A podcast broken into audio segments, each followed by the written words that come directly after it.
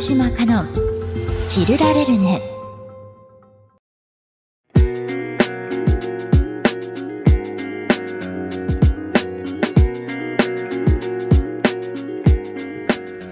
おはようございます。こんにちは、こんばんは。日本放送アナウンサーの前島かのんです。私、前島かのんがお届けするポッドキャスト、前島かのん、チルられるね。この番組は、日本各地の癒される音色、チルできる音色を音フェチである私、前島かのんが自らの足で取材録音してリスナーのあなたにお届けするヒーリングポッドキャストです。ちなみにチルとはくつろぐ、まったりする、落ち着くなど意味する言葉なんですよね。この番組ではそんなチルな気分になる音、チルられる音色のことをチルられるねと称して日本のいろいろなチルられるねを集めると同時にその音色の歴史や背景なども探っていきます。さあ、前回のね風鈴の音からだいぶ間が空いてしまったんですけれども、なぜこんなに間空いてしまったのか、実はいろいろあったんですよ。まずこの番組、私が実際にこうまあ足を運んで取材して録音して音をお届けするという番組なんですが、もちろんこう音響スタッフですとか、まあ、たくさんのスタッフが支えてくれているわけです。その大事なスタッフの一人がですね、足を負傷しまして外出できない状態になってしまったんですよ。で、理由を聞いたら趣味のテニスをしていて、最後の最後本当にもう試合も終わってポンとパスするときにこう足をひねってしまったと。やっぱりこう人間ってなんて言うんでしょうね、気を抜いた時一番そういったこうまあボロが出ると言いますか、慢心は良くないと言いますか、ちょっと気をつけないといけないですよね。私もそういう時あるので、あのよく言うじゃないですか、あの私も腰痛持ちなんですけれど、ぎっくり腰になる時って重いものを打って持ってこう力を込める時よりも運び終わってあ紙一枚落ちてるヒーローって思った時になるとか言いますからね。もうあの今聞いているあなたも気をつけてみてください。まあそんなこんなであれよあれよという間にろっかげつもの月日経ってしまいました。本当に申し訳ありません。あの最近の私はと言いますと、あのさっきスタッフのね話もしたんですけれど、私もいろいろありまして、このインスタグラムでは私が実際に街中で発見したチルられるねもお届けするという、まあ、予定だったんですけれども、そこで載せようとしていた、まあ、そこに掲載しようとしていた、ちょうど去年ですよね、にせんにじゅういちねん夏の東京オリンピック・パラリンピックパラリンピックの種目であるゴールボールのこうボールって鈴の音が鳴るようになっていて、まあ、それを印にこう選手の皆さんはプレーをするんですけれど、その音を実際に体感して届けようということで取材もしていたんですよ。なんですけれど、その動画ですとか音源ですとか写真とかが、あの私の携帯が急に不調になりまして、もう根こそぎデータが消えてしまったんです。あのそのねスポーツの他にもたくさん音を取っていたんですけれど、それも全部消えてしまって、いろいろなお店回ってもちょっと復元できないということで、まあ私もなかなか更新ができず本当にすみませんでした。まあそれ以外のことで言うとですね、まあプライベートでなかなかこう外出ができない状況ですとか、またあのまあお友達と会うことが難しいななんて状況続いている中で、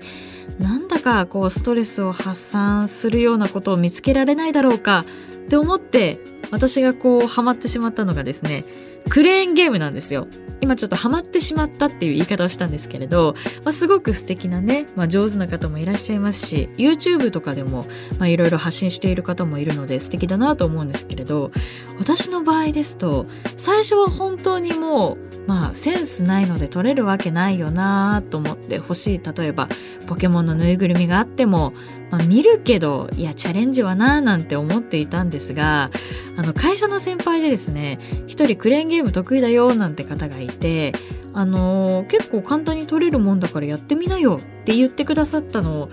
なんだかこうふと思い出したんですよね。あのちょうどクレーンゲームの、まあ、ゲームセンターの前を通った時に、じゃあやってみよっかなんて初めてチャレンジしたら、これビギナーズラックですよ。あのフィギュアがですねにひゃくえんで取れたんです。もうこれはハマっちゃいますよね。あ、私これもしかしたらセンスどっちかというとある方なのかななんて思ってしまいまして、気がつけばですよ、時間があれば休みの日別の用事でお買い物しているのにゲームセンターがあるとふらーっと立ち寄って、気づいたらもうひゃくえんをこう投入しているわけですよ。で、例えばせんえん入れてもフィギュアが取れなかったって時に、ああもうこれでいいやって、まあ、諦める方多いと思うんですが、もうここまで熱が入ってしまうと、いやいや取れるまで諦めるわけにはいかないっていうことで、何度も何度もチャレンジしてしまって、まあそうですね、結構な時間とお金をかけてしまうなんて、もう本当に没頭しちゃうってことが増えたので、もちろん趣味としてすごいいい趣味ができたなーなんて思うんですけれども、新商品出たよなんて情報があった日にはもう行ってしまうくらいしっかりハマってしまいましたね。おかげで家は今フィギュア多分さんじゅっこ以上、ぬいぐるみはにじゅっこ以上あると思うので、あの私の洋服ですとか私物以上にあのそういったものが多いので、今ちょっとあの飾り方、収納の仕方に困っております。よければですね、あのインスタグラムの方でこんなおすすめの収納方法あるよっていうのあったら教えてください。それとあとあのフィギュアで思い出したんですけれど、私が最初にひゃくえんで取ったフィギュアっていうのが、私がですねちょうどもうがっつりハマっている鬼滅の刃の胡蝶忍さんのフィギュアだったんですよ。今まで私二十数年間ですね、ポケモンにだけこう時間を費やして没頭してきたんですけれど、この会社に入って日本放送ってアニメーションですとか漫画に詳しい方たくさんいるので聞いている中で、もう鬼滅にはまりまして、まあ、特に煉獄さんが私はすごく好きなので、煉獄杏寿郎グッズがあるともうクレーンゲームで、まあそうですね、まあ無限列車ならぬ無限回収をしているようなところなんですけれど、あのついそうですねにがつの半ばまで ユーエスジェー で鬼滅の刃の、まあ、特設ブースといいますかコラボレーションのアトラクションが、まあありまして、そこで開催されていたんですけど、なかなかねマンボウですとか緊急事態宣言行けない時期が続いて、ちょうどそういった期間が、まあ、終わって、でもちょっと外出しづらいなって時に、まあ、あの誰かを誘うっていうのはちょっと、まあ、私もはばかられるところがあったので、一人で感染対策をしっかりして、なんとですね初めての大阪遠征っていうんですか、あの一人で遠出っていうのはもちろん一人で旅行するのは好きだったんですけれど、明確なこういった目標を持って一人でこう遠征するっていうのは初めてだったんですけれども、チャレンジしてみました。あのバスを予約してですね一人で行って、でまあそうですねグッズとかも一人で揃えて、えー、まあ一人でいわゆるその鬼殺隊といって、あのー、まあ煉獄さんとか、まあ、かまど炭治郎くんとかと一緒にこう鬼をこうなんていうんですか、倒していく団体のことを鬼殺隊って言うんですけれども、鬼殺隊っぽいなって思えるような、まあ、黒い格好と白いベルトをしまして一人で行ってきたんですよ。で一人で行った行った時に何が困るかっていうと、あの写真ですよね。私どうしてもこう煉獄さんいっぱいあるものですから写真をいっぱい撮りたいんですけれど、自撮りだとやっぱり画角にまあ制限があるし、なんならこうね、一緒にこうはしゃいでいる姿を思い切り全身で撮りたいっていうことで、まあキャストの方、あの店員さんのちょっとまあお手すきな際にですねお声掛けをして捕まえたりとか、あと写真はそうだな、あの女子高生って思った子にちょっとすいませんって声をかけて写真を撮ってもらったりと、初めてのことづくしであの本当に楽しめましたね。 ユーエスジェー というと広くてたくさんのアトラクションあるんですが、私はもう鬼滅ブースにもうはちじかん今日いましたね、朝から晩まで。まあ、そんな初めてのことをチャレンジしました、この半年の間に。これ今までどこにも行ってなかったんですけどいやー楽しいですね。一人旅行っていうのもいいですけれど、なんでしょう、今の言葉で言うと一人オタ活っていうのかな、すんごく楽しかったです。やっぱりポケモンは歴があるのでなかなかこう、まあ、恥ずかしいなとかうっていうのはなかったんですけれど、やっぱりあの初めてハマったコンテンツに一人で臨むっていうのは緊張するものがありますね。でもそれを凌駕するような楽しさがあったので、すごく、まあ、思い出に残っています。まあ、でもこの番組は音に関するものなので、まあ、チルラレルね音で言いますと、私あの ビーエス 富士のビーエス 富士山で放送されている二次元領域拡大通信という番組の、あのちょっと公式 YouTube チャンネルなどにも、まあ、ポケモン関連で、えー、出演させていただいているんですけれど、そこでちょっと覚えてる方もいるかな、アニメーションで昔されていたんですが、 シーエム の間にですね、ポケモンのシュレットの鳴き声が出て、このポケモンなんだろうなっていうクイズがあったと思うんですけれど、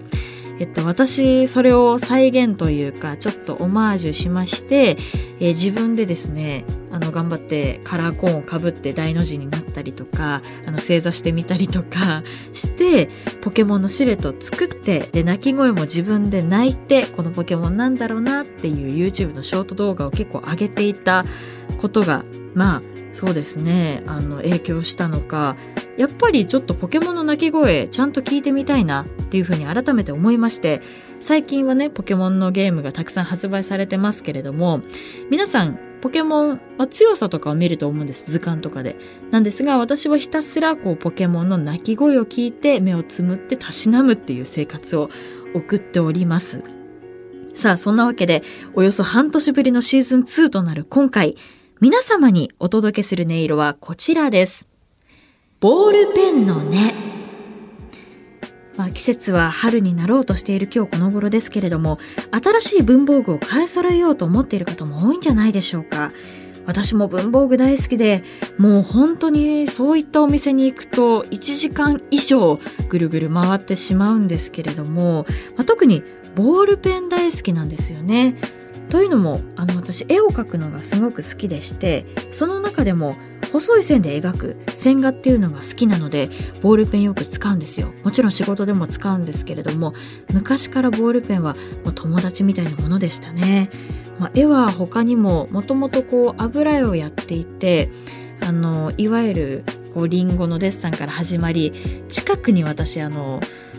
牧場があったので、馬のデッサンを、まあ、鉛筆でもそうなんですが油絵でもやっていたり、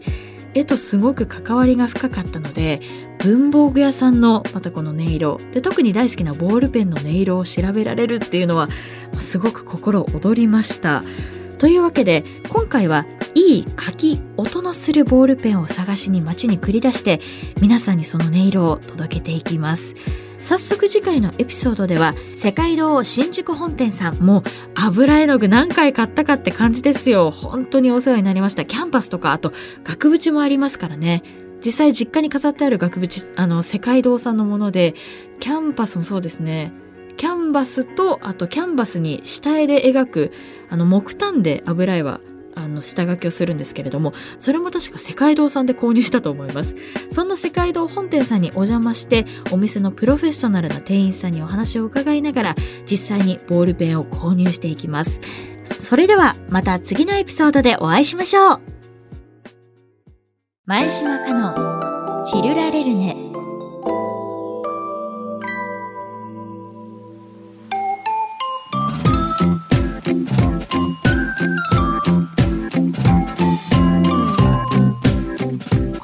では皆さんからのメッセージを募集しています。番組を聞いての感想や、こんな音色が聞きたいといったご意見がありましたら、チルアットマーク いちにーよんにードットコム、